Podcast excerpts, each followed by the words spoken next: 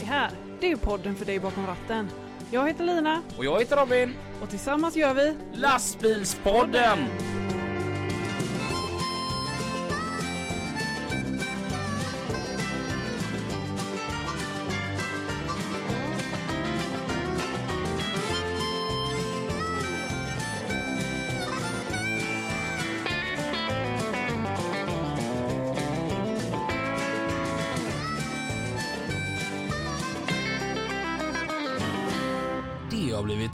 Onsdag igen och Ja. vi välkomnar alla, alla tillbaka till ett nytt avsnitt utav Lastbilspodden Tillsammans med Lina. och Robin.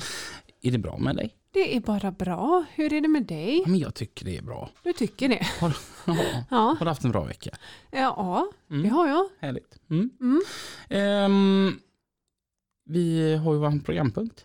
Min nya programpunkt som, Ja, jag, som ja. jag hittade på helt själv. Just det, ja. Eh, veckans samtal. Jag tänker vi Ja. bränner av det direkt. Ska vi se om vi får något svar denna vecka när vi ringer här. Mm. Thomas jag. Hej Thomas, det var Lina och Robin. Hallå, hej på er. Hej! Är allt bra med dig? Ja tack, det är så fint Vem, vem är Thomas? Ja, vem är jag? Thomas Gustafsson. Eh, jobbar på Angeredsklassen sedan några år tillbaka. Ganska många Eh, va? Ja, eh, 27 för att vara lite mer exakt. Mhm. Och du är ju veckans samtal här i lastbilspodden. Mm. Och du hade en liten anekdot du ville ta med mig och jag tänkte den får du ta själv. Ja, lite, lite välment så. Vi pratade så vidare om dagen och så, sa det kan vi inte... Eh, ja, ska jag säga. När jag, ja, jag lastade några bilar sådär på en dag. Och så kommer det en del bilar, de så har de bogen öppen. Och då brukar jag säga det. Eh, ja, ursäkta, nu är bogen öppen, kan jag sänka den? Ja, det är lugnt, den är automatisk, vet du. Ja, visst, men det... jag tycker det... Eh, är den nere så känns det lite lättare att lasta. Det blir lite godare sådär. Annars lägger man på första skopan och så, ja, så står bogen där och kämpar och ja, håller trycket och det gungar och har sig.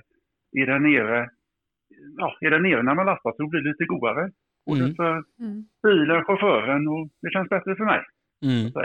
Man sparar nog väldigt mycket mer på bilen om man eh, gör denna åtgärd direkt. Ja, jag inbillar mig det i alla fall. Så, så, så, Sum, en sum, tanke från julaftonhytten så att säga. Ja men det var bra. För jag tänker så här, summa summarum, visst är det fantastiska saker och ting blir automatiserat och, och man lägger på mer och mer grejer på ett järnspett va. Men ibland så kanske man, det aktiva valet själv är det bästa. Och sen är det de som har manuell bog, de blir jätteglada. Åh, tack så jag gärna glömde den. Mm. Det är, så är det ju. Man är människa. Så att, det var en liten tanke på julafton som sagt. och, Jag tror jag delar den med, med några fler också. Det tror jag. ja, jag tror nog att hela landets hjullastaförare kan skriva under på den här.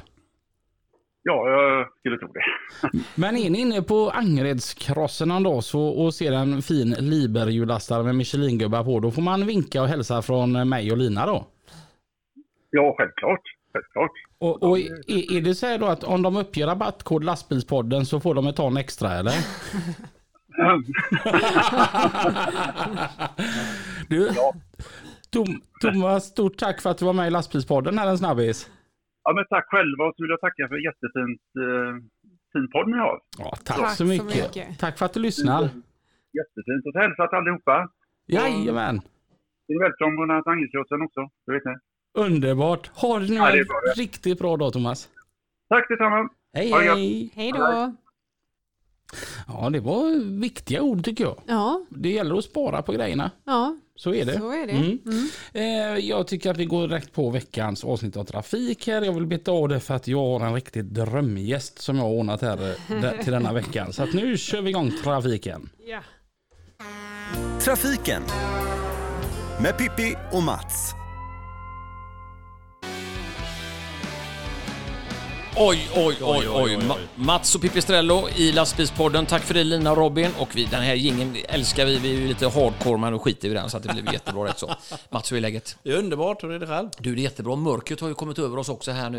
eh, Både månader och eh, korta dagar, tycker jag faktiskt. Ja, det blir bara värre och värre tills det vänder. Ja. Ja. Har du fått skrapa ut den än då?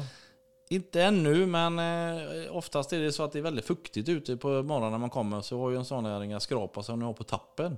På ena sidan är en sån där borste på, och andra sidan är en skrapa. Så jag brukar skrapa snabbt av rutorna för att slippa hålla på och veva upp rutorna när jag kör. Ja. Skrapa snabbt av dem. Men jag har fått skrapa rutorna i alla fall. Och, det, det är, för jag, jag har sett också de här gamnackarna som naturligtvis släpar sig omkring i trafiken. Och eh, det, det är ju en viktig, viktig eh, bit. Vad att tänka på det också, Mats, det är ju att eh, många äldre bilar. Vi har ju själv varit äldre. Min första bil var en Amazon, Volvo Amazon. Det är ju nog nästan den godaste bilen jag haft. Åh fan, aha. Och där fanns det ingen eh, fläkt, så att där fick man ju sitta och skrapa rutan inifrån också. så då fick det ju snö på sig. Va? Ja. Ja. Apropå det gamla bilar, Mats. Ja. Det här med skrotbilar, det är ju några riktiga häckar som rullar omkring ute i vårt avlånga land. Ja, det är det. Och vi, på oss då, på mitt jobb, så märker vi det då i och med att eh, när bilen inte funkar längre efter den här som har kört den då, så lämnar man bilen och går därifrån. Och då får ju vi ta hand om det. Så vi har ju någonting som, vi flyttar alltså skrotbilar då, eh, på parti och minut. Och det kostar ju skattebetalarna jättemycket pengar. För vi som är väghållare måste ta hand om det. Vi kan ju inte stå bilar i vägen som du kan köra på och skada dig på. Så att, eh, Men hur ta- gör man då? Tar, man, tar de bort skyltar och tar bort eh, Nej, inte ens det. De bara, och de bara, de bara lämnar bilen, bara går. Och Oftast är det ju någon målvakt bakom då som har okej. flera tusen bilar på sig och flera miljoner i skulder som äger de här bilarna.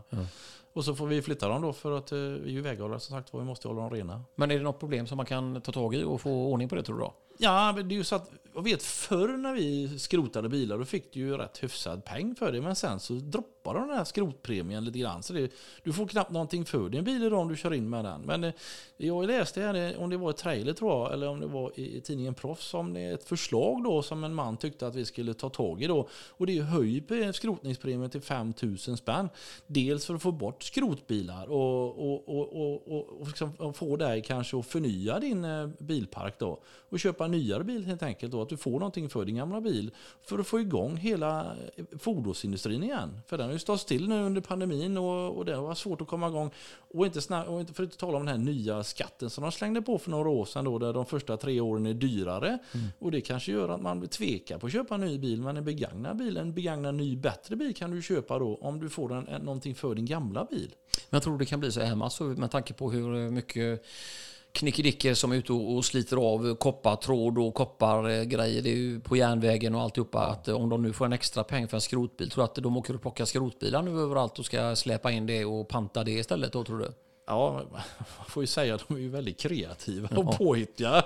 Men eh, ja, det, det är klart det finns väl en, alltid en risk att någon har stulit en bil för att skrota den. Men då krävs det att de har ett ägarbevis med sig. Så, så lätt är det inte att skrota en bil. För skrotfirmorna då, de kräver ju att du tar med den där gula lappen va? Som står att det är Ja, du som äger bilen. Så att, ja, nej, men det, det är ett bra förslag för att få igång det här. Och vi behöver få igång Sverige, vi behöver få igång hela Europa igen. Va? Så att det rullar på. Och det är klart att om alla köper nyare bilar och bättre bilar, då minskar ju också miljöpåverkan. Va? Så är det ju. Ja, så det, det är inget dåligt förslag. Men det är ju återigen, hur ska vi få politikerna att lyssna? Mm, De sitter ju på pengarna hårdare än något annat. Ja, men så är det ju. Ja. Ja. och framförallt det här också med bilparken. Jag är ju helt röten på, men det här med det kommer nyare bilar, det är ju chip eh, och, och grejer. Man jag är ju totalt ointresserad. Men det här med att meka en bil idag, det, går det att göra det Mats? Det, nej, det är nog väldigt svårt. Om inte du har rätt specialverktyg och du måste ju få, ha någon form av dator du kopplar in direkt i, i bilen för att kunna prata med den. Och för datorn talar ju om vad det är för fel på bilen. Förr gjorde du inte det. Förr sökte du fram kanske med en hammare eller en skruvmejsel. eller något sånt där. Men idag måste du ha en dator som talar om för dig vad du ska börja söka va? och vad det är för fel och sådär. Så att eh, nej, det är, det är därför väldigt många väljer äldre bilar som Volvo 740 till exempel, så Amazon och Saab och alla de här gamla goda Fordarna. Ja, Och, men det är fantastiskt att se den här gamla bilparken. Tyvärr är det ju så att man mestadels är det ju ganska mycket nya jobb. Så att vi i Sverige har ju ändå en ganska hög standard på våra bilparker. ja, vi har nog bland den äldsta bilparken Alltså, det så? i Europa tror jag. Ja, men det kanske är för att jag rör mig inne i en storstad eh, som mest. Ja, men åker du till en större storstad i Europa så kommer du lägga märke till att de har mycket bättre och finare bilar där än vad vi har. Så att, eh, Ja, det är så. Ja, men det kanske vänder nu. Det, det har ju med pengar att göra också. Det är som Mm. sagt var det är därför den här skrotningspremien ska, kanske kan komma till då för att liksom förnya parken Mm. lite till. För att få igång det och få bort skitbilarna. Ja, för de kan ju ställa till det en hel också, så kanske det inte är så miljöbra eh, heller. Eller miljöbra säger man inte, hur fan säger man det då? Nej, men det är ju det här om du ska ställa miljön mot ekonomin. Om, om du inte har råd att köpa en ny bil, då får du köra med den gamla bilen tills den rasar ihop. Så är det. Och då är du inte, har du inte miljötänket först och främst, då är det ju en ekonomi. Och det är ju så, idag är det ju privatbilistens ekonomi och plånbok som styr ditt val idag. Det är, alltså, det, det är det som gör inte. Det är din känsla för miljön. Sen finns det ju de som tycker det är väldigt mycket. Att, och det är ju de som bor, kanske bor i en stad och går omkring med fjällräven på ryggsäcken Mm, och åker eh, spårvagn och, och, och cyklar eller tåg och sådär. Det är klart, då kan man sitta där och vara uppkäftig. Men vi som bor ute på landet som jag gör, vi är ju helt beroende av bilen. Så är det ju. Ja, jag kan inte köpa bil stup i kvarten. Det kostar mig jättemycket pengar och, och jag har inte råd med det. Nej, och framförallt ska man ju vara med och bidra då på både trängselskatt och eh, alltihopa. Och, och det blir ju också en, det blir väldigt, väldigt mycket pengar. Och därför tycker jag också som bilist, varför ska man då, som, jag måste komma tillbaka till Mats, du hör ju hur irriterad jag är på den här Götatunneln. Där, där man får stå i köer. Det kan ju hända att man åker till och med på att det tar över en timme och då kommer man ju på en taxa till på trängselskatten. Istället för att man får de här goda flödena naturligtvis. Ja, det är med. Och sen just om för lastbilschaufförerna då, så det tickar tiden iväg för dem. Och Mm. ska de ta rast? Ska de ta rast inne i tunneln då när det rinner ifrån dem? Det går ju inte va? Nej. Så att det, det, det ställer till det för många. Så jag hoppas, hoppas verkligen de får ordning på den här tunneln snart så vi får igång flödet va? Men apropå det du säger där Mats, för det, vi har ju pratat om det tidigare här och hos Robin och Lina i lastbilspodden om eh, det här just med stopptider och sånt, att det är nog att man stannar. Undrar hur det hade sett ut om vi liksom, jag tänker också på hantverkare, det har också varit mycket snack om det. Att, eh, Tänk om alla hantverkare tar sin eh, låda och åka kollektivtrafiken då, hur hade det sett ut då tror du? Ja, då hade det nog blivit lite mer besvär för dem. För då säger att det fattas några grejer. Jag ska bara ta bussen till Partille och Ja, ja, visst, hämta en ja. låda skruv här. Det funkar ju inte va? Nej, Nej, gör vi kommer tillbaka imorgon istället. Ja, och framförallt hade ju alla andra resenärer som inte hade funkat då. Liksom. Så det, det är precis som du säger, alla kan ju inte åka kommunalt eller cykla till sin arbetsplats. eh, Utan man måste ha fordon. Och det är väl tur det, för det blir gött att köra alltså. Ja, men om vi säger så här, om gemene man som kanske inte har det här behovet av bil och kanske skulle åka mer kollektivt så skulle ju vägen, alltså träng- trängseln på vägen minska radikalt. För det, det här med att ha bil idag och köra in till stan och betala din parkeringsplats inne i stan om vi pratar om som jobbar till och från stan då. Det är ju en statusgrej, speciellt i Stockholm. Det sitter ju en person i varje bil och knör i köerna varje dag när de har världens bästa tunnelbana att åka i. Så att eh, de gör ett aktivt val där för att de, de har råd att köra bil också, men då skiter de ju i miljön. Nej, och jag menar, skulle alla åka kollektivtrafik så hade ju inte, då hade inte den kapaciteten funkat. Eh, Nej. Vi hade inte fått plats. Inte idag. Och det är också så gött där uppe tycker jag också, det vid Delsjömotet där, det ska vara en sån här pendelparkering. Men det ska man få betala pengar för att stå där. Ja, det är inte bra. Och det, det är en sak. Och sen är det en grej som har oroat mig i alla år som jag då har pendlat. Jag ställde mig på en pendelstation i sig ganska centralt i Alingsås. Men det är ju ingen som betalar mig ett enda skadeståndsöre om någon skulle slå sönder bilen eller vandalisera den. Nej. För det ser man ju, du har ju sett uppe i Hamburgsund där, till exempel längs E6. Där är det också en sån pendelparkering. Och den är ganska mörk, den är ju inte så rolig. Och där ser man titt som tätt sönderslagna bilar. Och det är ju naturligtvis görtråkigt. Ja, det är klart det blir. Jag menar, det, det förstör ju alltihopa. Och, och ska du då söka dig till att få rättslig hjälp så är du kokt va? Jo, och också gärna det att man, då, då är det någon sån där som är lite redig också. Som när man har sett en sönderslagen bil så kanske natten efter, vi ska elda upp den. Så det ser man ju också mycket sådana fordon. Ja, det är med. Usch vad jobbigt. Ja. Ja. Ja, vi spånar iväg ibland, jag och Mats, eh, och kommer på helt andra tankar. Men vi är naturligtvis helt underbart glada. Vi ska ta och komma tillbaka lite grann med lite el här om en liten stund i våran så kallade treminutare. Men nu är det så att eh, Lina och Robin, nu får ni ta hand om våra underbara lyssnare och eh, Mats och Pippi på trafiken tackar för en liten stund. Tjingeling! Tjingelonk! Applåder igen Mats. Ja, gött.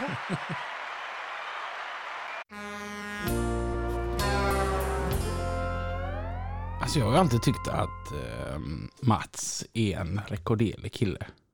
Ja, Tills nu. okej.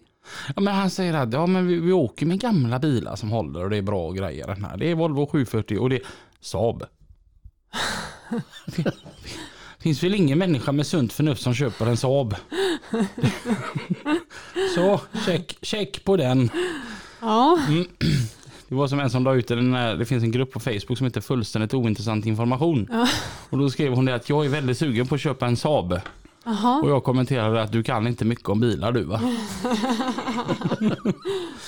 det var så här Lina att för eh, tre och ett halvt år sedan då startade vi Lastbilspodden. Och eh, alltså du vet, det sprutade med det. Vad ska vi ha med oss för folk? Ja. Mm. Eh, och ganska direkt så visste jag vem jag verkligen ville ha med. Eh, min kollega, som liksom, han, han har varit med i alla år och han har så mycket historier. Ja. Så jag, jag var ju på honom då att eh, du kan väl vara med i lastbilspodden? Mm. Ja, mm, mm, nej. Söndagar går ju absolut inte. Nu ska ju lasta och åka då på söndagar vet du, så det går absolut inte. Hepp. Lördagar då, nej men då var han hemma och tvättade då och, och söndagar då ska han åka igen då va. I onsdags så gick Tommy Felberius i pension. så att så vi säger varmt välkommen till Tommy Felberius. Nu Tack för kom- det. Nu kommer du inte undan gubbjävel. Nej, tyvärr. ah, ja, det ska väl ordna sig. Vem är Tommy? Ja, jag är snart 68 år. Mm. Kört lastbil i 46 år och några månader till. Och Mm. fem, fem år på sjön innan dess. Så det, det har rört sig lite här och var. Och Mm. tycker om att resa. Ja. Mm. Jag tänker, eh, på din tid gick du något sånt här transportgymnasium då eller? Det vet jag ingenting om. Nej, det fanns inte det kravet. Nej. Nej. Jag körde lastbil i fem år utan körkort för tung lastbil. Du fick göra det om du körde inom kommunal regi. Mhm. Jaha. Ja, jag körde på renhållningen uppe i Linköping. Jag är från Linköping från början. Ja. Fast däremot så är jag född uppe i Reimyre glasbruk. Mitt emot glasbruket, det gamla anrika från 1600-talet. Mm. Ja. En av Sveriges äldsta glasbruk. Mm. Där var jag född. Men du började på båt sa du? Jajamän, Och då- jag var 16 år. 16 år. Hur Ja. gick det till då? Ja, jag slutade skolan tre dagar innan skolan slutade. För rektorn och jag var överens om att eh, eh, jag kunde åka tidigare för jag fick, en båt. Mm. Ja. Ja, så jag åkte till Göteborg och mönstrade på en båt som hette MS Japan. Och när de slutade skolan så var jag på väg till Panama och så var det fyra månader runt Sydostasien. Japan, Kina, Filippinerna, och Malaysia, Indonesien och runt. Oj. Ja, Singapore som sista hamn på Asien och så rätt upp till Hamburg. Och då var du bara 16 år. Ja, aldrig varit hemifrån överhuvudtaget. Eh, Man kan säga att man är riktig gröngöling. All, aldrig sett en kines på, i verkligheten. Första jag såg jag gick ombord var en kines. De är nyfikna av sig. Så det var en upplevelse bara det. Vad var det du jobbade med då? Jag var motorelev i maskin. Ja, okej. Och Ja, ja. tunn, tunn och mager så jag kom in överallt. Vad fick man göra då? Ja, tvätta i maskin och kolvhållning när man eh, tar upp kolven och gör rent i byter kolvringar och liknande. Så fick jag krypa ner där, där de inte andra kom in. ja. Det var mitt jobb. Så du var alltså mindre än kineserna? Ja, kines, kineserna var inte maskin, de var bara ekonomiavdelningen Ja, ja, ja. som eh, hyttstädare och Mhm. andra och tredje kock och sånt där. Ja, ja, ja. Ja, de var aldrig maskin. Hur var livet på sjön? Ja, det var bra, trivsamt. Det är många ungdomar idag som skulle behöva ha den eh, starten många gånger. Ja. Istället för att myndigheterna ska ta hand om dem. Ja, För de fostras när man kommer på sjön. ja. Ja, det, du har den här gemenskapen Mm. ja, och du har regler du ska följa. Liksom, annars, Ja. annars plattar du inte. Mm. Så antingen gör du en resa och mönstrar av och går aldrig på sjön igen eller också stannar du kvar. Mm. Mm. Jag menar, jag har haft en, jag har en kompis, han eh, gick i pension några år sedan. Och han har varit eh, på Wallenius bilbåtar i 25 år, 27 år, 25 år som skeppare. Mm. Och han rymde hemifrån när han var 14. Så han liksom var på sjön. Han har aldrig haft något annat arbete Nej. i hela sitt liv. Han har bara varit på sjön. Mm. Men det är den här gemenskapen, den är, det kan du inte få någon annanstans. Mm. Man tar an, hand om varandra liksom. Eh, Ja, till efter varandra och hjälper nybörjare och så här. Ja. Mestadels. ja, Om de inte är besvärliga vill säga. Men det är en bra fostran. ja. Det är ingen som tvättar kalsingarna åt dig. Det får du göra själv. Ja.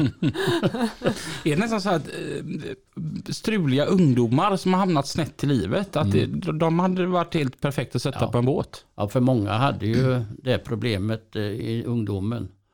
Eh, Det fanns ju något som hette ungdomsfängelse på den tiden. Du kunde nästan bli tilldömd egentligen och gå på sjön. Du fick nästan välja. Ja. Ja, det är bättre att ta en hyra på en båt. Får vi Mm. se, så du får skärpa till dig. Mm. Eller också, de, många gjorde ju det. Mm.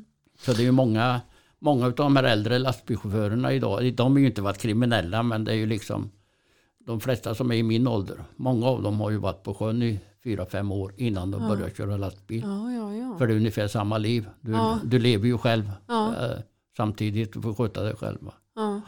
Så det är en bra fostran. Så du har ändå varit världen runt då med båt? Vad sa du? Du har ändå varit världen runt med båt då? Ja, jag har Sydamerika kvar och Nya Zeeland. Sen har jag varit överallt Mm. kan man säga. Där det finns bryggor.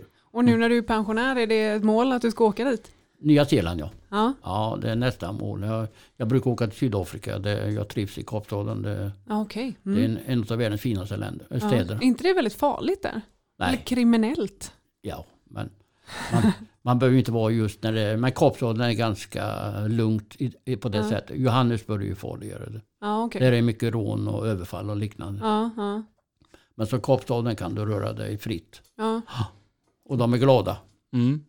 Är det Waterfront eller vad är det? Ja, Waterfront är ju det stora. eh, Ja, det är tusen butiker och Mhm. restauranger och barer och ja, allting och musik. Och, Det låter som något för mig. Ja, ja men bara du har ett stort kreditkort. Ja, det går Nej. att lösa. Nej, men det är ganska bra. De har mycket god mat och sånt. Det är Ja. ju annan mat än vad, vi har liksom. Och Ja. Gott kött och fin fisk och räkor och allt detta. Så. Mm. Jag tänker, du var ju där med båt. Ja. När var detta? ja, jag måste på den Alabama 72 och då var det apartheid i Sydafrika. Mm. Och då fick du inte prata med någon som var icke-vit. Jaha. Det var hårda restriktioner liksom. Du, Och vad skulle hända om man gjorde det? Ja, antingen fick du stryk av polisen eller också hamnade du i karabuschen som man säger, i fängelset. Jaha. Mm. Du fick inte tilltala. Nej men. Det var apartheid. Ja. Så de svarta hade ju ett rent helvete. Ja. Rent, måste jag säga. Det, eh. Mm. så jag brukar säga att de, är glada, eh, de kan vara glada de vita att Mandela blir president i Mm. Sydafrika. Ja. Ja, för det ju, pågick ganska länge, upp till, fram till 90-talet någon gång va? Apartheid. Ja, mm, ja, han blir president, vad blir det nu? 89, 90 någonting. Mm. Mm. Som han släpptes. Han satt ju 18 år ute på Robin Island utanför Kapstaden. Mm. En fängelse som de satte alla mm, regimkritiker och svarta. Ja. Så han, eh, jag har varit där ute på, det är ju museum idag. Ja. Och, och många av guiderna är ju gamla fängelsekunder kan man säga. Ja, okej. Mm. De berättar exakt hur det är. Det måste vara hemskt att uppleva. Ja. Ja, Så, såna, men det är inte ens kallas stenåldersfasoner utan det är ju idioti på riktigt. ja, Ja. ja. men det var de vita då som styrde det. Och, och många föräldrar eller som träffar sina barn en gång om året. Mm. För många barn bodde ju hemma hos morfar och mormor, farfar och farmor. Mm. Och de fick en fri vecka om året. Så de kunde åka hem och hälsa på sina barn. Mm. Annars var de hushållerskor och sånt på, Ja. på de vita rancherna och Ja. i Sydafrika. Ja, det är sjukt. Ja. Att det pågick så länge Ja, är det, konstigt. det är väl nästan det som är ännu värre. Ja, Ja. Hade det varit Som- en 1800-talsgrej så hade man mer köpt ja att, men precis. att för då folk var var det dumma i lite... huvudet då. än Ja. men- Nej, de så det, det rekommenderar jag Sydafrika eller Kapstaden. Ja. Det, det går direktflyg ifrån uh, Göteborg Ja. Ner till Zürich och så byter du där till eh, South African Airlines och flyger du direkt till Kapstaden. Ja. Mm. Och då landar du.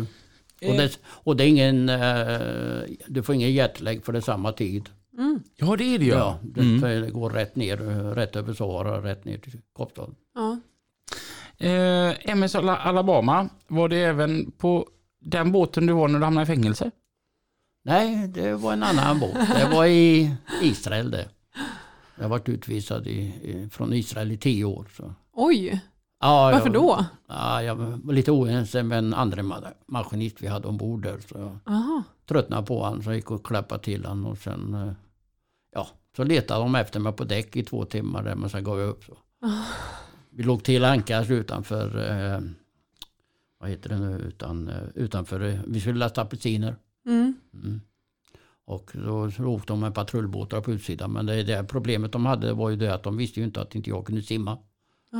Ja, så jag gav ju upp efter två timmar. Så satt det fyra dagar eller fem dagar. Sen kom de och hämtade mig på morgonen eller natten där och körde ur mig till eh, lodflygplatsen i Tel Aviv. Och sen rätt ut. Ja. Utan dusch, ingenting. Jaha. Mm. Så jag luktade väldigt gott. Mm. Så det var en upplevelse. Det, det är ändå så här, jag brukar prata om grejer och bocka av ifrån listan på saker Ja. när man dör och sitta i israeliskt fängelse. Där, där, där är Ja. svårslagen. Ja, ja, det var ju en upplevelse. Man, man hade ju, det satt en palestinier mitt emot mig. Där han har ju suttit där i på tre eller fyra år Jaha. utan rättegång.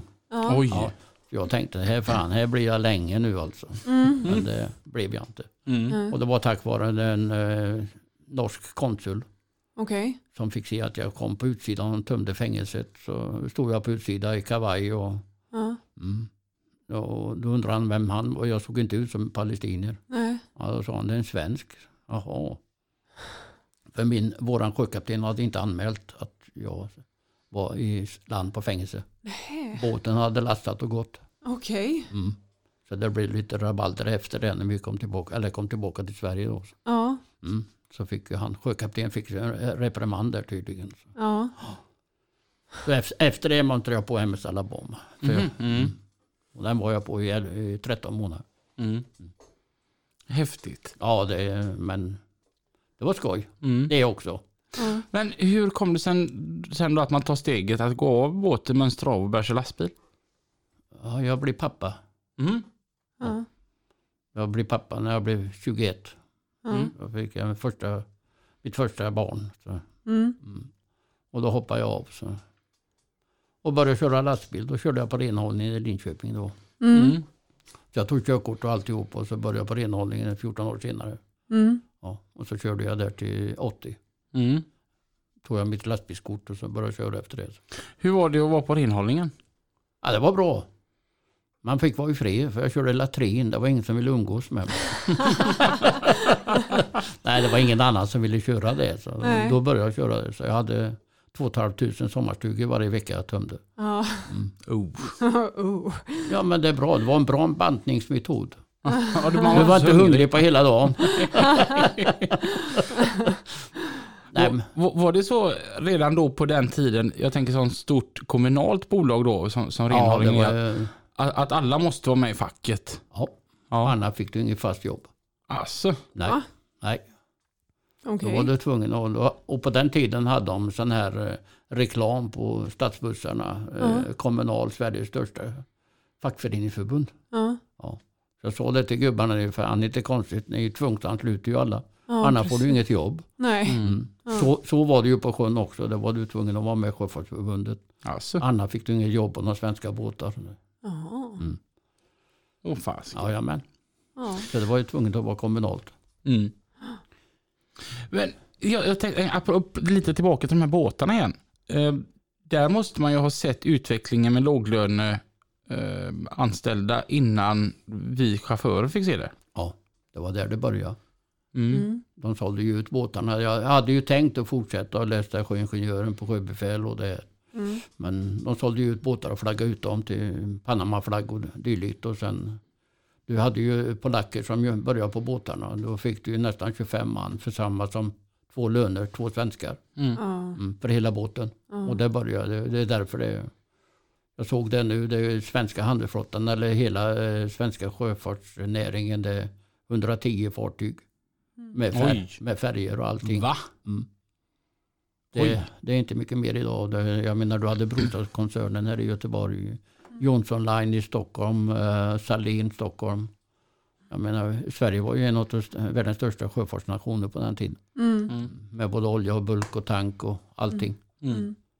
Så det, Det är sjukt. ja, men lastbils, lastbilstrafiken är ju på väg åt samma håll nästan. Det är ju allt, allt det här löstrailer och det, det är ju inte, det är inga svenskar som kör det längre. Mm.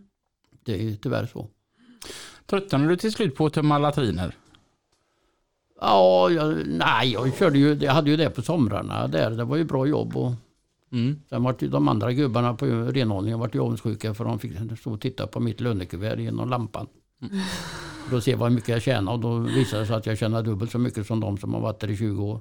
Mm. Ja. Ja. För att de vill inte, ingen ville köra detta latrinet. Nej. Så det var det som var. Ja. Mm. Och sen ville alla köra det. Ja, de var inne på chefen och det, eh, kan vi inte dela på det? Nej, Tom, Ja. Tommy ska köra det. Det är ingen annan som har velat köra det innan. Ja. Mm. Ja. Jag sa jag kör det. Jag har inga problem med det. Så jag, det, Ja. jag överlever. Ja. Mm. Och det gick bra. Hur funkar det när man tömmer latriner? Ja, det är en plastsäck Ja. i, i den här tunnan. Och så, Och så plockar man ur den här ja, plastsäcken. drar du ur och- plastsäcken och så har du snöre i fickan och så knyter du ihop säcken och så bär du dem. Åh.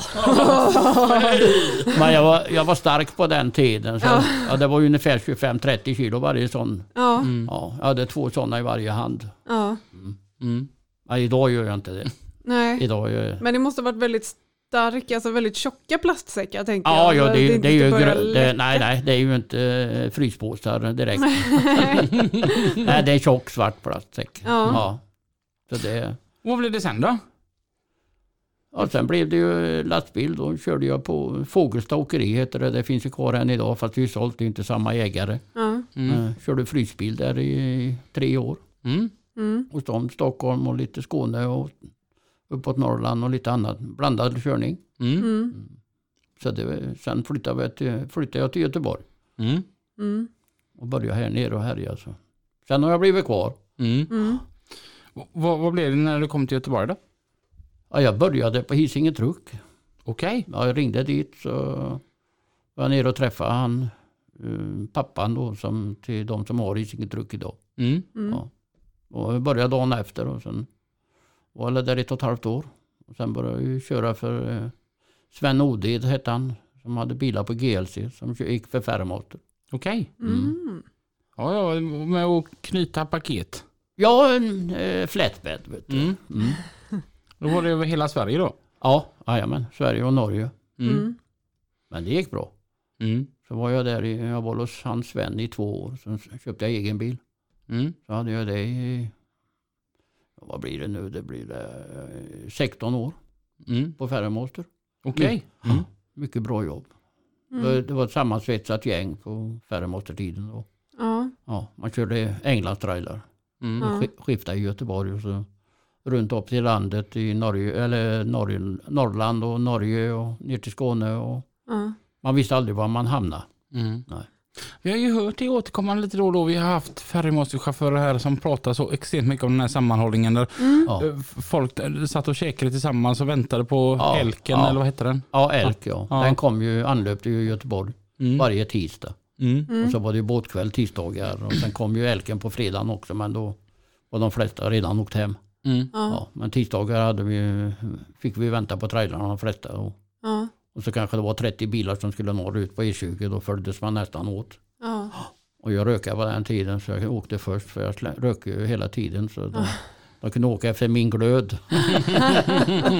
Nej, jag rökte tre askar om, om dagen på den Oj, tiden. Ja, så det är min exfru och jag vi sparade under ett år. Då var det 45 000 kronor Ja. i, i cigarettpengar. Ja. Som vi har slängt i sjön kan man säga. Ja. Men jag slutade första augusti 94 Ja. Mm. klockan 10 utanför Söderhamn. Sen har jag inte rökat. Hur kommer det sig? Eller hur- vad, vad gjorde att du tog det beslutet? Nej, jag orkar inte röka längre. Alltså, du Det var- tröttnade på det? Ja, det tog slut i lungorna. Ja, ja, ja. Ja. Ja. Så hade jag inte slutat så hade jag nog varit jordgubbe idag. Ja. Tror jag. Ja. Ja, det var... Nästan jag hade en eh, som jag kände som dog i lungcancer och där. Ja. Jag fick med en liten stjärnsmäll och han var inte så gammal heller. Han var inte 40 år. Mm. Men som, då tänkte jag till lite grann. Mm. Min fru skulle, exfru skulle sluta också då, men min hund har aldrig fått så mycket motion då första halvåret. Han var ute ofta med den. Ja. Men till slut slutade hon också. Så. Ja. Ja. Nej, så det har rullat på, livet. Mm. Var det för han Olhed du körde när, jag vet jag har ju berättat någon historia om när du var över i Baltikum och ner mot Grekland och alltihopa körde där. Nej, det var, jag gjorde en resa för Stjärnström. Okej. Ja. ja, det var en underlig resa. Mm. Det var någon helt annan värld. Liksom. Mm. Det Vilket år inte- är detta? Ja, detta var det 83, 84. Ja, det var innan jag flyttade till Linköping, eller från Linköping. Mm. Men det var, det var ingen höjdarresa för mig. Det var inget för mig. Vad var det du fick göra då? Jag lastade kabeltrummor i Varberg ner till Riyadh, Vart ligger det? Saudiarabien. Saudiarabien. Ja, Oj. Du har alltså varit i eh, Saudiarabien med lastbil? Ja, och ingen, vilken lastbil som helst eller en gammal Scania 110 nosbygge. Okej. Ja, det var, två, var det 280 häst eller vad det var i den. Oj. Det var, ja. inte, det var inte världens snabbaste. Vad- vilken väg tar man till Saudiarabien ifrån Varberg? Ja, då tar du rätt ner till Volos i Grekland.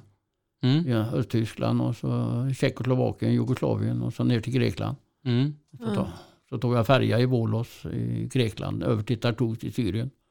Den som staden som idag är nästan sönderbombad helt och hållet. Det var ett färjeläge där. Ja. Mm.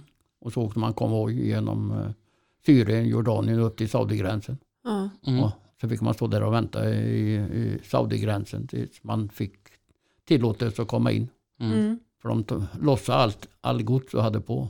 De hade filippinare som jobbade där med att hantera godset. Mhm. Så då eh, liksom lastade de av. Så jag stod väl där i fyra dagar, fem dagar innan jag kom in överhuvudtaget. Okej. Ja. För att de skulle kolla igenom så att Ja, du inte hade ja, något att annat. du inte hade sprit eller det är totalförbjudet i Ja. Riyadh. Och, Ja. Du får inte ha du får inte Ellos eh, postorderkatalog med en gång.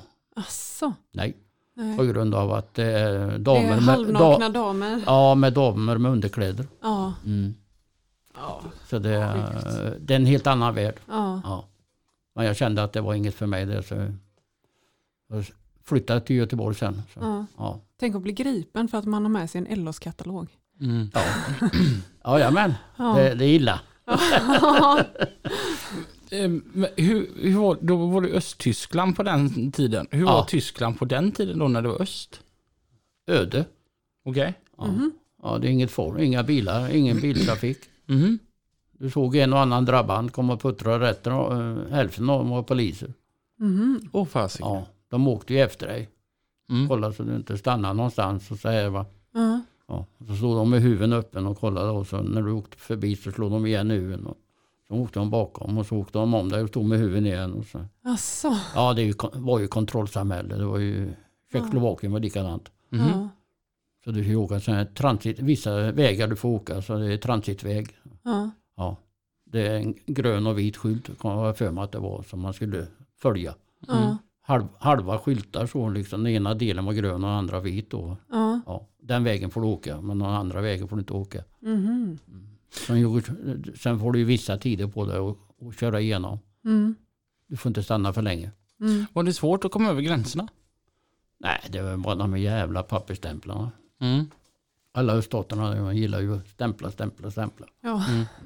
Det, det enda landet vi har kvar som gillar att stämpla det är Schweiz nu. Mm. Ja. De gillar att stämpla. Ja. De lever kvar i det gamla. Man har ju hört mycket historier om mutor och grejer på gränserna.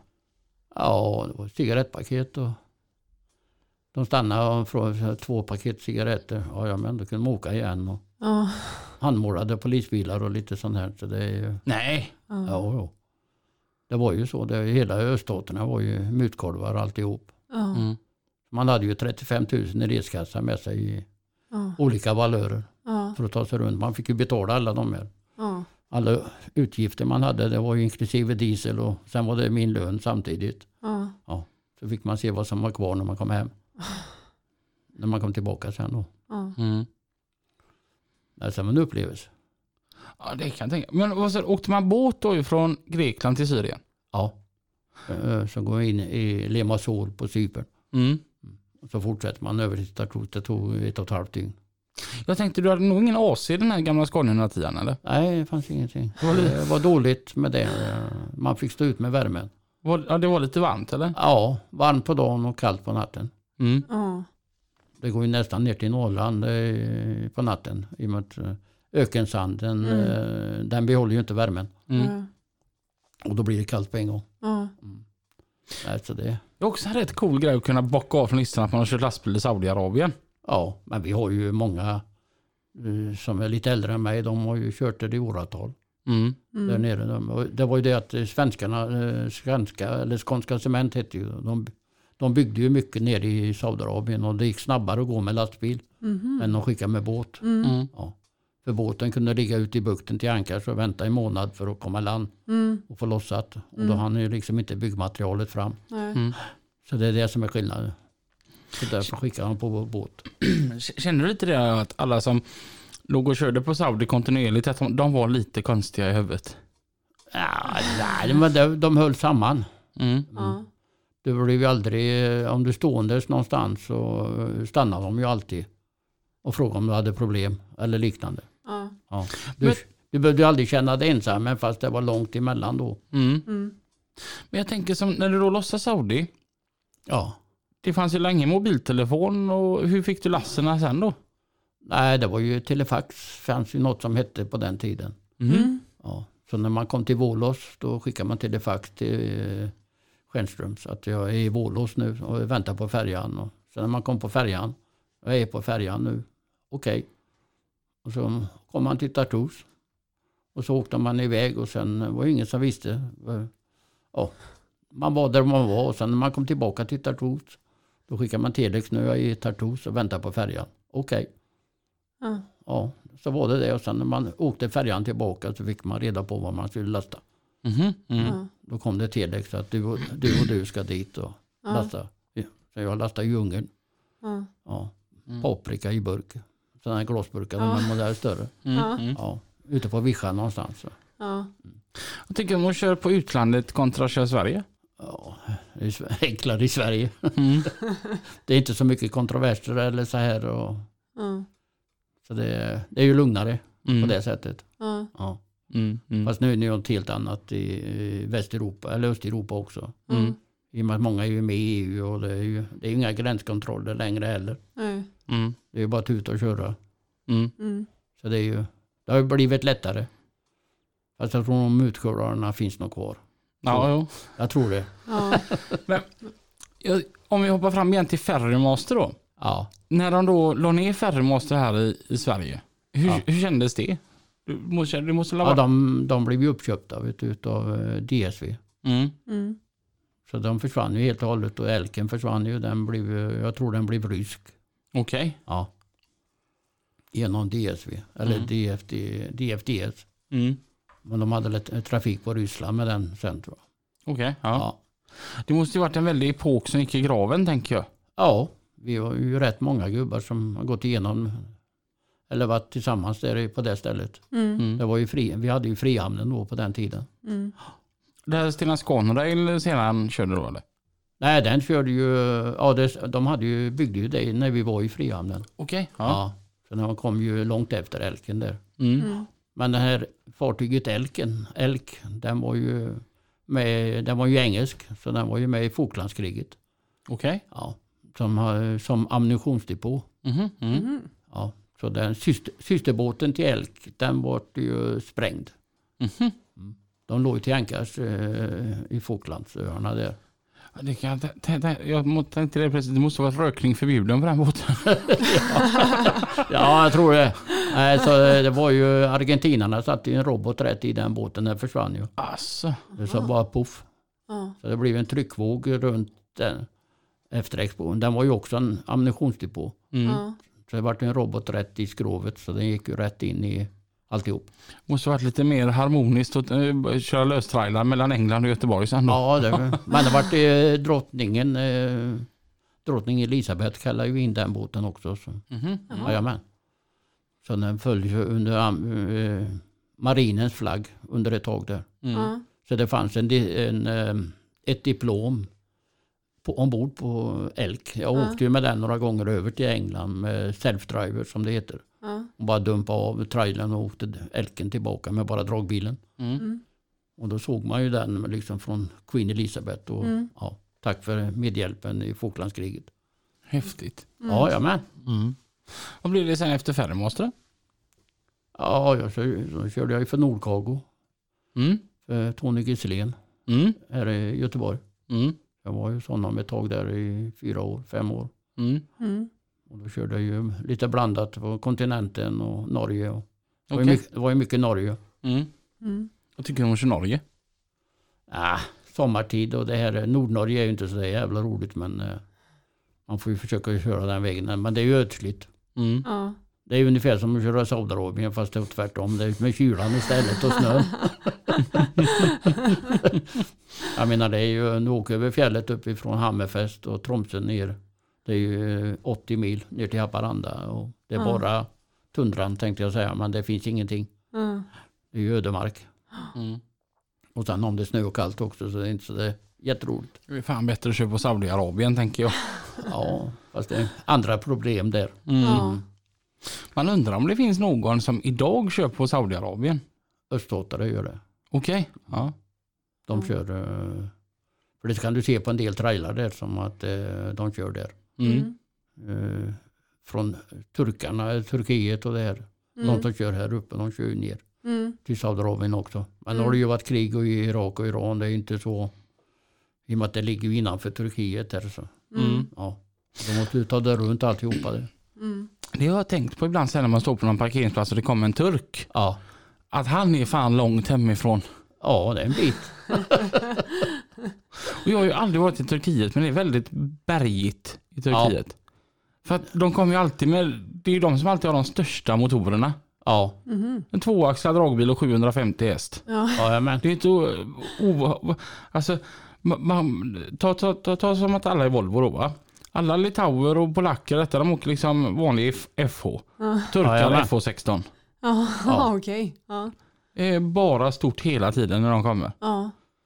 Och, man, och de tycker jag är väldigt trevliga faktiskt. De, det är rätt roligt. Om de kan engelska så är det rätt kul att prata Ja. med dem. Ja, jag med. Mm. Ja, de är bättre på engelska än vad östeuropeerna är. Mm. Ja. De har ju ingen språkkunnighet. Nej. Sen är ju de oftast två. Ja, Och då är det lite bra att stå och köta lite med dem på kvällen. För att Ja. en är alltid vaken.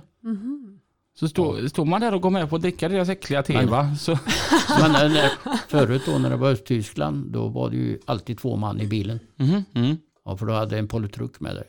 Okej. Det var en som bevakade chauffören att han skulle inte hoppa av i, öst, i väst. Ah. Därför var de alltid två man. För då hade de ju hållhake på familjen i Östtyskland. Ja. Mm. Fan vad hemskt. Ja, ja men det var Östtyskland. Det var ju eh, kommunismen. Mm. Ja. var ju den eh, baksidan av det, eh, kontrollsamhället. Mm. Liksom. Uff. Tur att de rev den där muren. Ja, Mm. Ja. Nej, nej, för de här turkarna då, om man bara står och köttar lite med dem, då kollar de ju sin egna lastbil sen på natten också ju. Ja. Jag tycker de är rätt, rätt kul att stå och köta med dem. Mm. Just, du vet, man kan prata om någon om man- om man bara har varit borta länge eller ja, två månader. jajamän. Ja, men det är ju det. Ja.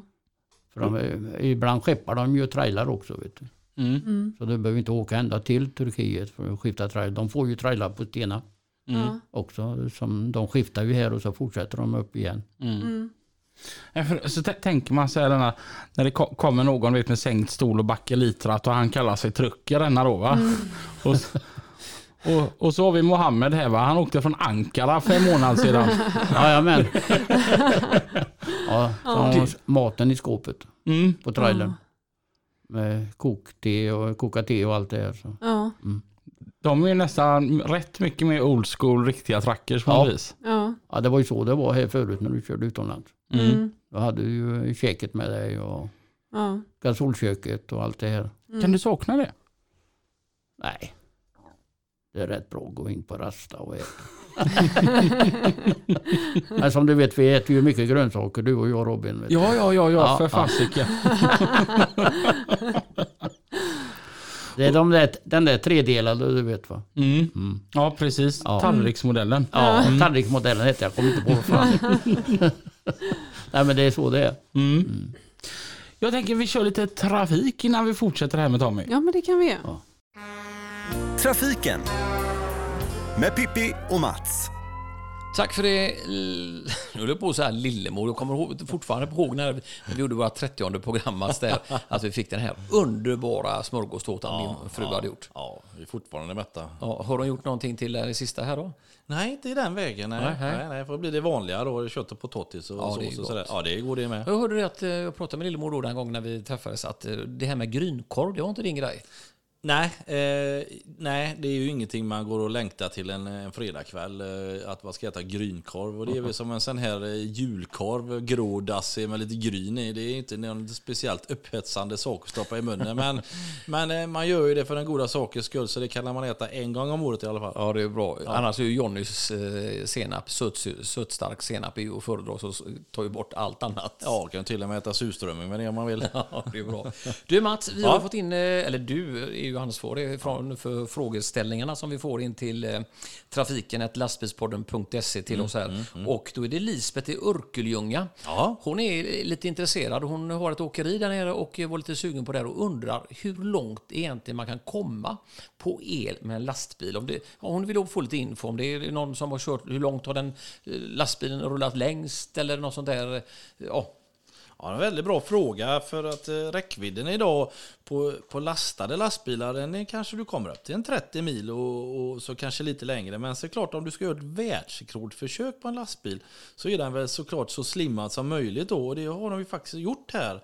Det är ellastbilen från Futuricum satte ett nytt eh, världsrekord där i Guinness rekordbok där, och den lyckades köra då 1099 kilometer utan laddning. Och det är helt otroligt långt Ja, det på eh, att köra med en lastbil alltså. ja det är Men det är häftigt. klart, den var så trimmad och så slimmad den kunde vara då. Så det är ju inte optimalt i dagens läge att komma så långt med en fullastad lastbil så att säga då. Va? Men det, allting som har med el idag, det utvecklas ju med en ständig hastighet, alltså en ganska kraftigt när du dricker den vattnet. Så att eh, de kommer allt längre och längre och de blir mer och mer effektiva. Och jag vet ju att Volvo kommer ju satsa någonstans här i västra Sverige på att bygga en batterifabrik här nu då. Så de ska göra ihop med de som är uppe i Norrland, kommer inte ihåg riktigt vad de heter. Ja, just det, men Volvo ligger ju väldigt Ja, långt fram ja, i den ja. utvecklingen. Jag vet ju bland annat att Renova kör väl några Mm. sopbilar eh, med el. Och jag såg även att DFDS, tror jag de heter det företaget, har ju beställt 100 stycken ellastbilar från Volvo. Oj. Så att det, det är på G, det kommer på bred front. Det är inte bara bilar, utan det är även lastbilar då. Bussar och allting går på el snart och det är ju jättebra. Problemet är bara, som vi kommer ta upp lite längre fram, att det kommer till- komma till en kostnad på det här med Mm. el. Som kanske inte alla tänker på. När du har kanske för höga effektuttag hemma i ditt vanliga hushåll. Då kan det bli lite dyrt. Och sen också den möjligheten till att kunna ladda också. Jag menar, det kommer ju antagligen stå bilar. För jag har en kamrat som har ett eh, stort båtföretag och som då har omvandlat sina skepp till eh, el. Men han har ju då problemet att ladda de här grejerna. så det är ju också en grej. Så att, Samma eh, som vi har i våra. Vet du. Det Ja. finns inga laddstationer där. så det. Så du får ta med dig en jävligt lång sladd när du kommer hit nästa gång. Ja, det är gott. Dina och Robin, försök att få ihop det här så hörs vi nästa vecka. Och tack för att ni lyssnar på Lastbilspodden och Mats och Pippi. Och naturligtvis fortsätt gärna precis som eh, Lisbeth i Örkelljunga. Förresten Lisbeth, jag hoppas att du fick svar på det. Så köp du dig en lastbil som går i el så kan du höra av dig och hur nöjd du kommer bli med det. Fortsätt gärna som sagt och lämna frågor till oss på lastbilspodden at nej trafiken at lastbilspodden.se. Ja, vi är gamla griniga gubbar med dåligt minne så är det bara. Ja, men vi får ändå en liten Ja! applåd. ha det gott, vi hörs nästa vecka. Hej då. Tack, hej.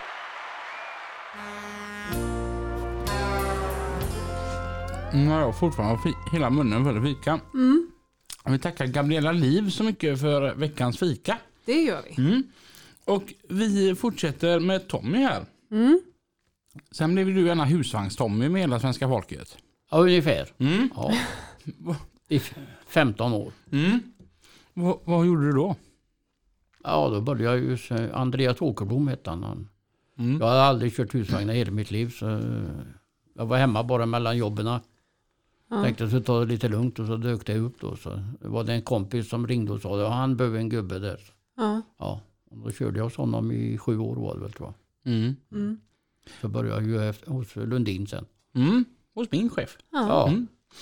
Och hur, hur var det att börja köra husvagnar? ja, i början var det väl sådär. Jag tänkte vad fan har jag gett mig in på? Men det löste sig. Så det har rullat en och annan vagn på trailarna. Så. Mm. Det blev gärna ditt lilla hjärtebarn till slut. Ja, jag har mer kontakt med återförsäljarna än vad Eurotransport har. De, de som är kvar. Mm. Många, må, många har ju frågat mig, som jag har också kört en del vagnar. Eh, hur får man upp dem? Hur får man av dem? Ja, det är vinsch. Vinschar upp dem och vinschar av dem också. Mm. Sen har vi ju de gubbarna som springer av dem också. Men eh, Det har jag aldrig provat. Man ska inte stressa. Nej, Nej. nej. Då hamnar man på Sahlgrenska. Men jag tänker som så här, trailern är ju 2,50 bred. Ja, 248. Mm. Och en eh, Hobby 560. Ja, den är 248. Mm.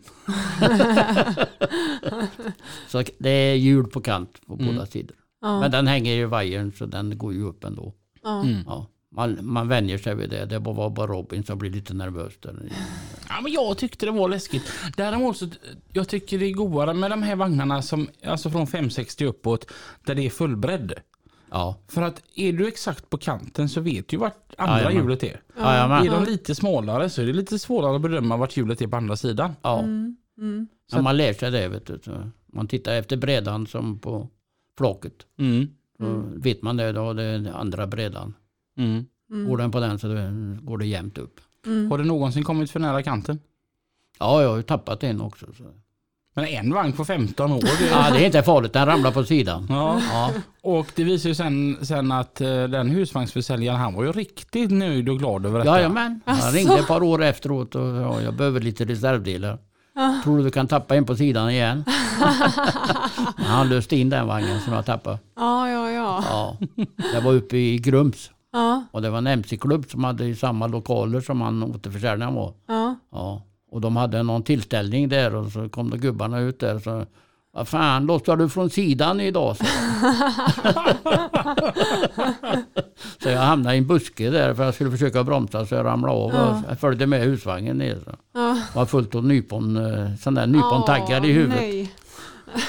Det var, men han, eh, kom det, han MC-killen kom ut och sa det. Ja men jag känner en som jobbar på bruket där borta. Han har en lastmaskin. Så De ringde bort så kom de bort med en lastmaskin så lyfte jag upp den. Så. Ja.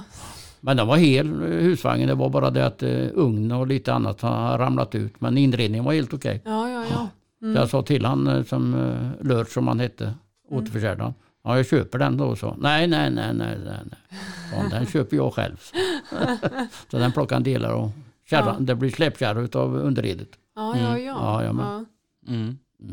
Men han är borta idag tyvärr, han Lörtsen. Mm. Mm. Men eh, du, du blir ju verkligen våran hus, husvagnsgubbe på Eurotransport. Ja, det är 99 procent Mm. Ja. utav de transporterna kör jag ju. Ja. Eller körde nu, jag är ju pensionär. Ja. Jag har inte vant mig vid det här eh, än, det tar väl ett par år kanske. Mm. Ja. Eh, och alltså, när jag började här hos Peter, då körde du med trailer och kärra. Jajamän, Hur är det att köra med trailer och kärra? Är det många som undrar. det är smidigt. Mm. Mhm. Det, man vänjer sig. Mm. Det är klart. Ska man backa, backa långt så den är ju lätt att backa med ändå men det är lätt att den knyter sig. Mm. Mm.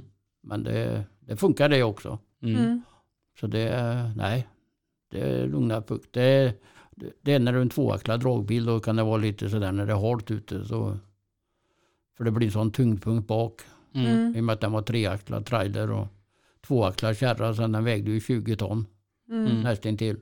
Det var en riktig klump. Mm.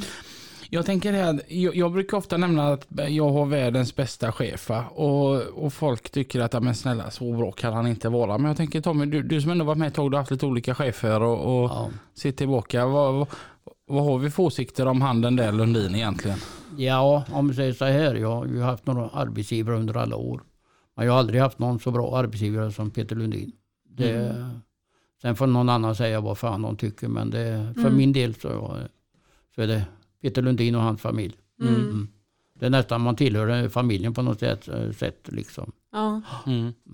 Den, eh, han är reko rätt ut. Så, Mm, ja. Men som du vet Robin, han är ju kort stubin när han väl blir arg. Men jag, har, jag har aldrig blivit drabbad utav det. Jag tycker du förklarade väldigt bra häromveckan här när du jämförde vårt företag med en båt. Ja, det är ungefär samma sammanhållning, att man hjälps åt. Mm. Och en bra kapten. Ja, ja jajamän. Mm. Och sen finns det alltid kaffe på jobbet. Och Ja, alltid nydiskat. Ja, nu vet jag inte nu när jag slutar, men ja men, men jag tänker, hur känns det nu? Så jag menar då, hur, många, hur många år var du på vägen sa du? 46 år och Ja. några månader, det är fyra månader till fem tror jag. 46 år på vägen och, och så nu då gå, gå i pension. Hur, hur känns det? Ja, jag har nog inte hunnit känna efter än. Nej. Mm. Nej. Det tar nog några Men du har verkligen tänkt att liksom lägga av, du ska inte köra något extra eller sådär? Jo, Det har du tänkt? ja, jag, med. jo jag, har, eh, jag har lite extra jobb på gång hos Peter. Ja, Så än blir han inte av med mig. Nej. När Tommy skulle fylla 65 så, så frågade ju Peter så här, hur, hur har du tänkt dig? Ja. vadå? Ja, du blir ju 65 snart. Och vad är det med det? Jag hade väl inga planer på det, vad jag skulle göra. Liksom det. ja, Jag menar, jag, mina barn räknar ut, jag har ju fem barn idag. ja, Eh, Mina barn räknar ut att jag har åkt fyra eller fem varv runt jorden med lastbil. ja, Och fem varv med båt. ja, Så jag har gjort mina resor kanske. ja, Mm. Men det är det, jag gillar att vara på vägen. mm, Det är som min bror säger att den, eh, våran bror han är inte frisk säger han till mina systrar. Han gillar att köra bil. Ja. Min bror gör inte det. Nej, nej, nej. Nej, så det är ungefär som natt och dag. Ja, Ska vi åka någonstans då när vi är unga? Då? Ja, Tommy kör. ja. Ja, ja jag löser det. Det är bara så. Har du några andra tankar så här, vad, vad du ska göra nu med pensionär som du inte hade tid med innan? Ja, nej, jag köper lite mera blommor. Mm. Ja, Ja. jag gillar blommor. Ja, Det, det har ju inte någonting med lastbilsjobbet att göra men blommor är trevligt. Och det är bra för luften. Och, ja, Ja, du, det är faktiskt du som har fått mig att eh, uppskatta bina hemma i min trädgård. ja, precis. Mm. De håller på att dö ut. ja, Jag har eh, nedanför min balkong där eh, har jag en blomrad där med sådana som bina gillar. ja. För det försvinner bina så blir det ingenting med någonting. Nej, precis. Då har vi inga äpplen och har vi ingenting. Mm, Mm. Så det, det är något att tänka på. mm. Har du tänkt att ut och resa något speciellt? Ja, det är väl Nya Zeeland där. Sen, ja, jag har tänkt åka till Kapstaden en gång till. Jag har ju en familj där nere som jag hjälper. Som, Mm. de har haft ett ja, rent helvete kan man säga nu sen coronan kom. De har ju Ja. inte fått vara ute och gå och handla. Eller en person går ut och handlar i veckan. Och Ja. det är det som är. Det var väldigt fin historia. Hur träffade du den här familjen? Han var taxichaufför. Mm. Han hämtade mig på Waterfront vid något tillfälle då som jag inte... Jag var inte körduglig själv om vi säger så.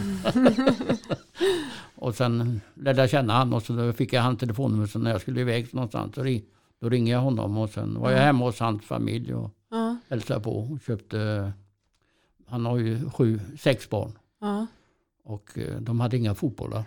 Okej. Nej, de hade lindad plast med silvertejp om att spela med. Så jag sa det till han, Musta heter han. Så jag sa vi åker till sportaffären nu så jag, som jag köpte fem fotbollar Ja. till barnen. Ja. Och hans pojk där, ena yngsta pojken, han ville inte sparka med bollen för den var för fin.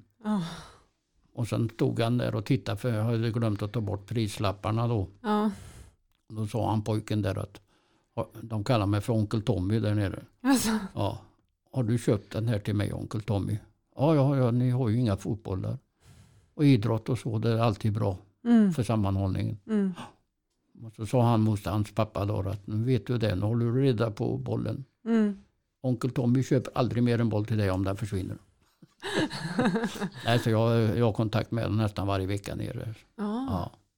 Så jag tänkte att jag åka ner. Så. Ja, Jag vet, du, du, var iväg och köpte skolmaterial här uppe i Sverige och Ja, skickade men ner de får till ju köpa all skolmaterial själva. Så. Jaha. Eh, Kopieringspapper, eh, allting. Ja.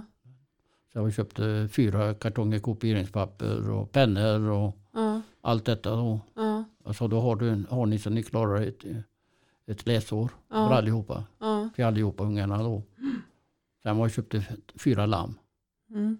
Stoppade i frysen och mat. Och, så de hade mat. För, Ja. och sen kom det här coronan så de hade ju det här. De slapp ju gå och handla. Mm. Så de klarade sig bättre än många andra i området. Mm. Tack vare det då. Mm. Och det ska tillägga, tilläggas då att det här var ju då alltså en taxichaufför som du träffade och det, Ja. det vittnar ju lite om ditt goda hjärta. Ja, man, eh, det är så. Jag tycker om att hjälpa människor. Som har, jag har lagat mat hemma till grannar och sånt som har dåligt ställt. Mm. Som barnen som bodde i området förut, de ropar på mig. "Eh, Tommy, vad ska vi ha för mat idag? jag vet inte. Och du är ju en riktig gourmetkock också. Mhm. Ja, jag gillar att laga mat. Mm. Ja. Min mor har lärt mig en gång till. Ja. Ja. Jag har ju fått nöjet att smaka på detta ett par gånger och det är Ja. fantastiskt trevligt när man har ätit söndagsmiddag hemma hos Tommy. Ja. Ja. Mm. Då, då, då går man inte mätt därifrån. Man går inte mätt därifrån. Man går, nej, man går inte hungrig därifrån. Ja, jag menar det. Mm. Ja. Det var dåligt betyg. Nej, man är definitivt inte hungrig när man går från Tommy. Nej, Nej, man- Men problemet är som mina barn säger att eh, du, du lagar ju alltid mat åt helt kompani. Du kan inte, jag kan inte laga små portioner. nej. Nej, Det blir alltid massa mat. Ja, Ja, Mm. men det är så. ja.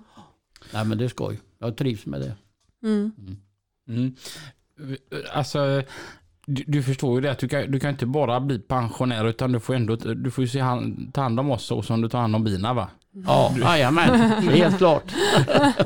Ja, men det blir Henriksberg i januari där för Mm. hela gänget. Ja, det var ju en liten fin grej du pratade om där. Ja.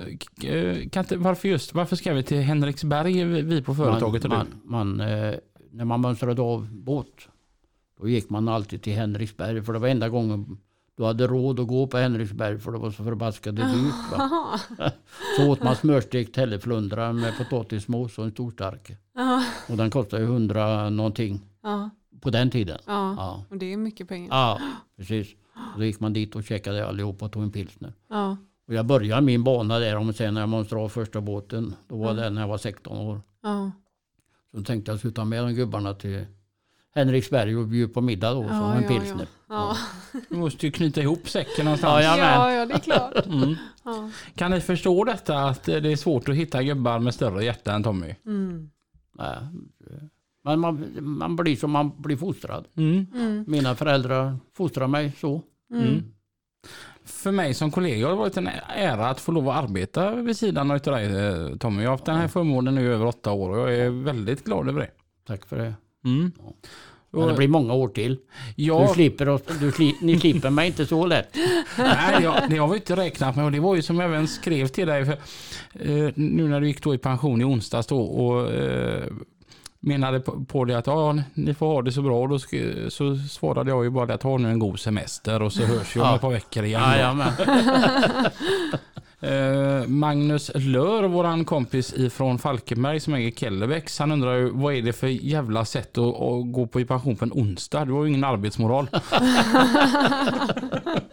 Ja men det passar mig bra. Ja, Han trodde du hade lite högre moral än så. Ja, ja. Han kör jag, väl åtminstone veckan ut. ja, jag tänkte jag skulle åka förbi Magnus där och bjuda på tårta. Mm. Jag tänkte jag skulle ta en runda nu och säga hej då till gubbarna på kontoren och lite runt så. Mm. Mm. Men, då, men då känns det bra ändå trots allt. Ja, ja, jajamän. Ja. Om du ser tillbaka på de här 46 åren.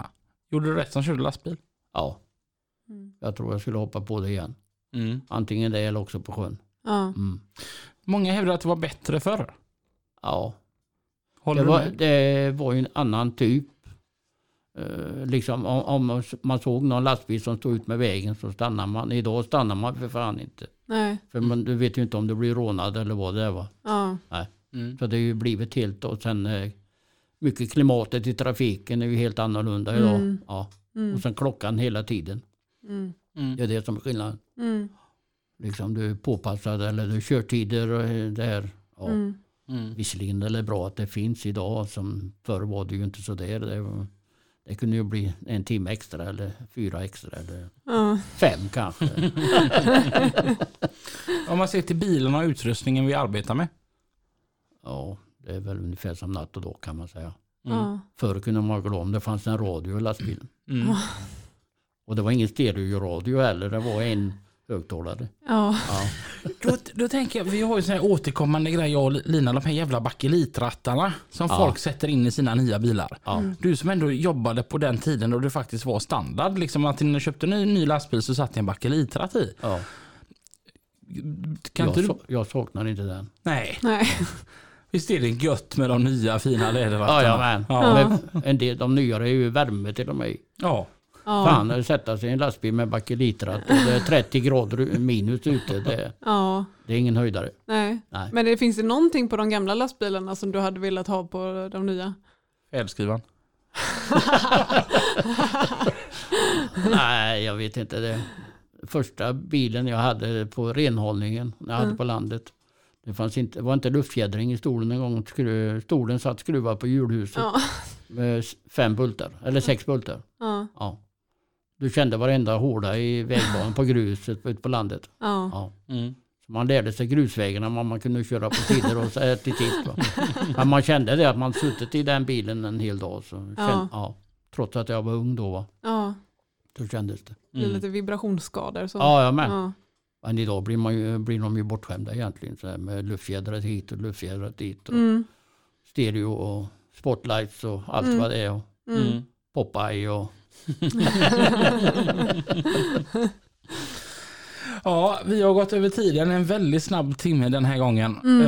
Eh, stort tack för att du kom hit. Mm. Ja, jag ska ju komma hit. Stort tack för att jag får slå vara dig som kollega. Jag kommer Ja. sakna dig. Ja. Gubbjävel. Ja, ja, vet. Tack så mycket. Pojkjävel.